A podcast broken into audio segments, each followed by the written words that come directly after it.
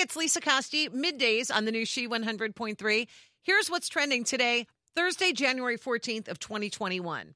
We already know the Sex and the City revival called And Just Like That will not include Kim Cattrall, aka Samantha Jones, but fans want to know if there'll be a replacement. Sarah Jessica Parker says they're not looking to create a fourth character. Quote, there will be lots of interesting new characters we are super excited about.